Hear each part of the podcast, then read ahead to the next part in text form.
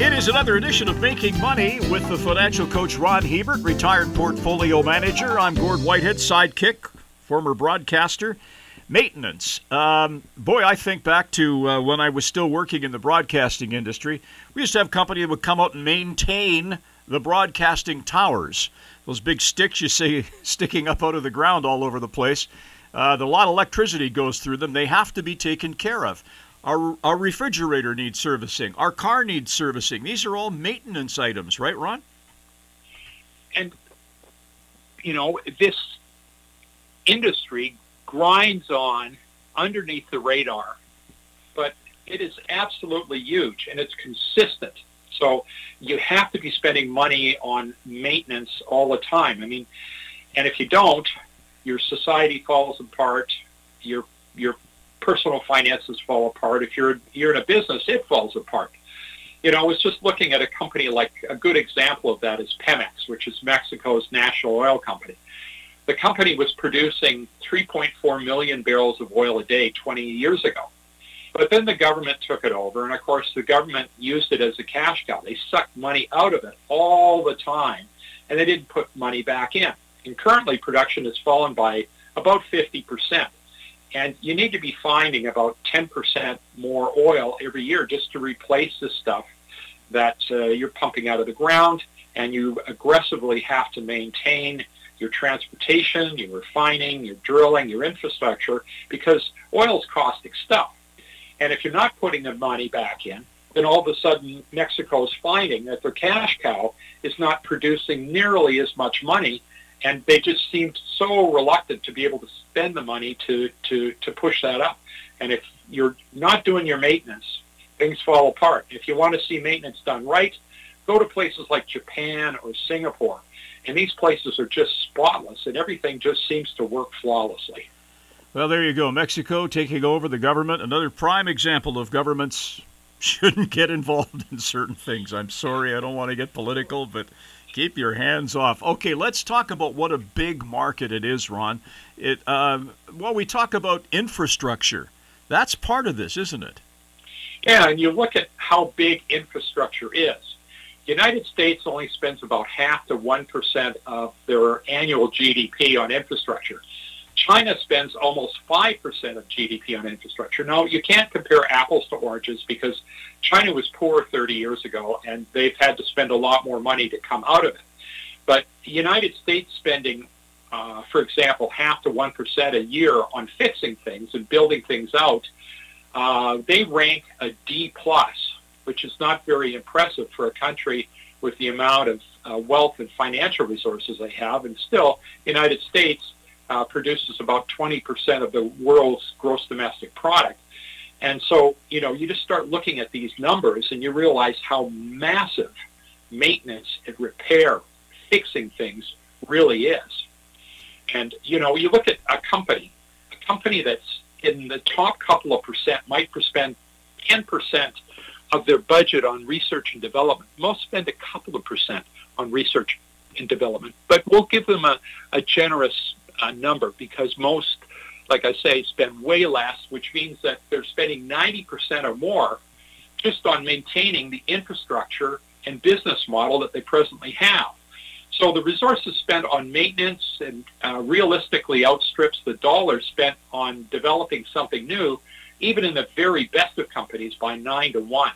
And it's probably about 50 to one for most companies. So maintenance is a big, big, big part of, of national and corporate expenses and even personal expenses. So we look at and, a lot of statistics here to back this up, right? Yeah, I mean, you look at uh, you if you you have a building, the maintenance on a building is one to two percent of the replacement costs on the structure.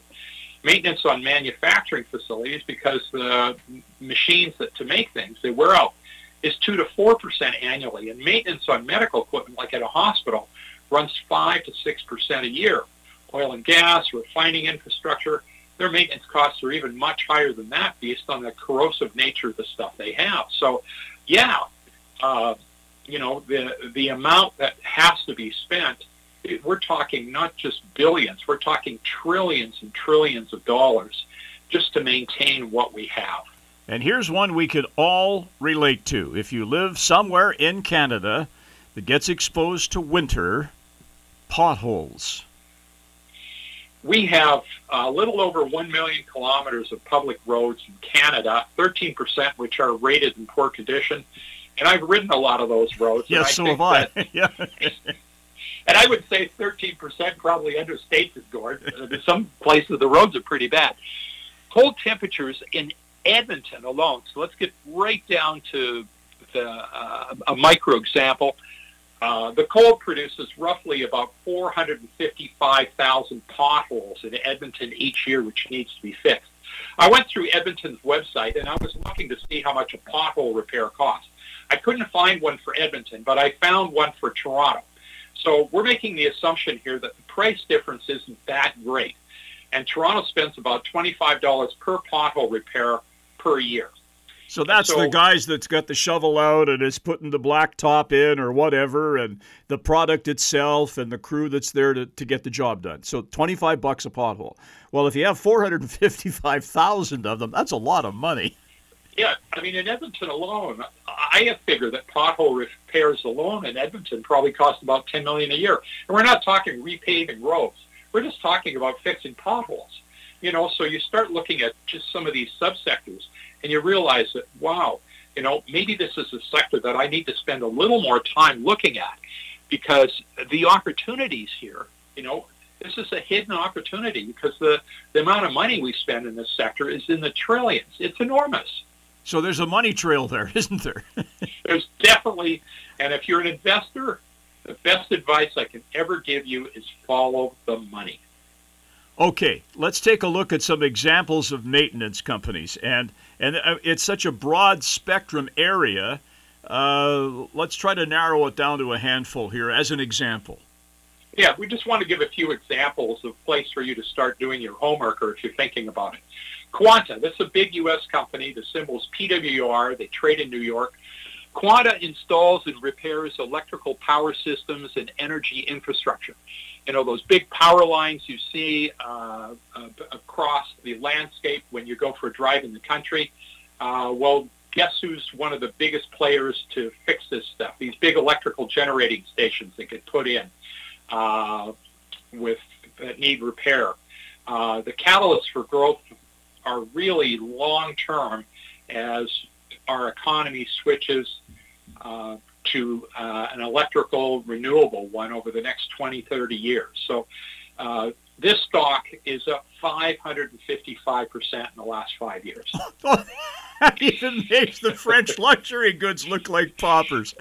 Yeah, the, you know, people think that you have to own uh, stuff that you can't pronounce with no earnings, no sales to get to get high returns.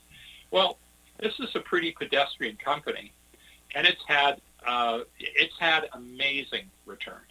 That's incredible. Um, well, I mean, electrical stuff. I mean, it's it's on everybody's tip of their tongue these days, right? So yeah, and and the, the demand growth is amazing. The stock's forty seven. I mean, it's uh, not cheap here. It's got a dividend of 0.15 percent. But you know, it's been a high grower. Well, this next one, Ron, is a name that I think some people might have heard of before. Cintas. They've been around for a long time, and they're well, they supply a lot of cleaning materials and things, don't they?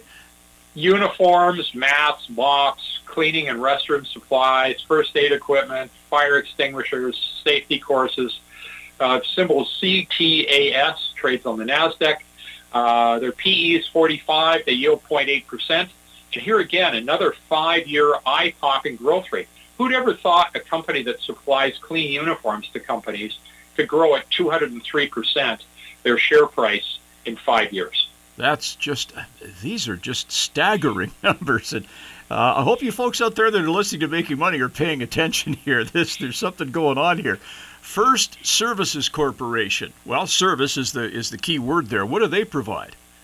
FSV. Well, they got two divisions. The first one is that uh, they provide um, mechanical services. They've got two major divisions: Paul Davis Restorations which uh, I'm not sure everybody's heard of, but I think virtually everybody's heard of CertaPro Painters.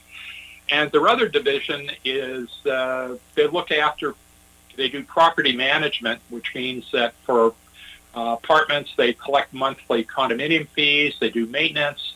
First Service provides residential and commercial property management to customers, and uh, they've grown across Canada and the United States. Five-year growth rate on this stock, 90%, and they've got a yield of half a percent.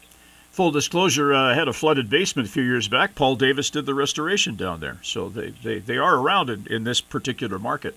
Waste management. Oh boy, uh, this is hot off people off the press because of the recent golf tournament down in Phoenix, which turned into a bit of a drunken fiasco. But they're the sponsors of it, and and they have been. You know, they, they talk about it during the tour. The, the work these people do is remarkable, Ron. It's like they're so big into recycling now. They're not just hauling garbage anymore. No, and that's really what gives them their uh, their growth. I mean, the stock, the symbol Waste Management is WM. They trade in New York. They've got 250 landfill sites, 300 transfer stations.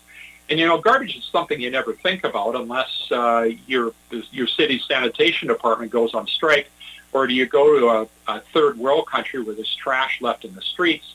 You know, currently 10% of the revenue comes from recycling, but that's growing dramatically every year as garbage dumps fill up and land for them becomes harder to acquire, recycling is expected to grow explosively. Stock is 36 times earnings, yields 1.4%, and look at the growth rate. Five-year increase in share price of 105%. Boy. It's a garbage company. 21% a year for a garbage company. That's just remarkable. Okay, last one on our list here, CGI. Yeah, CGI, the symbol is GIB.A. They're a Canadian company, and uh, they are, what they do is they're information technology and consulting. And the problem is most people have, you know, if you're big business, you have a huge computer installation. And the problem is that technology changes, programs change. The stuff that you have is obsolete software changes. Yeah, it, your your your stuff doesn't talk to one another. You don't know uh, going forward what you're going to need to maintain yourself and be competitive. Well, that's what CGI does. They they are a technology consulting company. Their PE is 22. They don't have a yield right now, but their five-year growth rate is 75 percent. They just help companies to be able to integrate all this technology together and make it work. And if you're especially a medium-sized company, uh, often you'll farm out these services because uh, you know you you have a consulting team come in to fix a problem you have, and are you going to keep these guys around for another six months until something another big project comes up?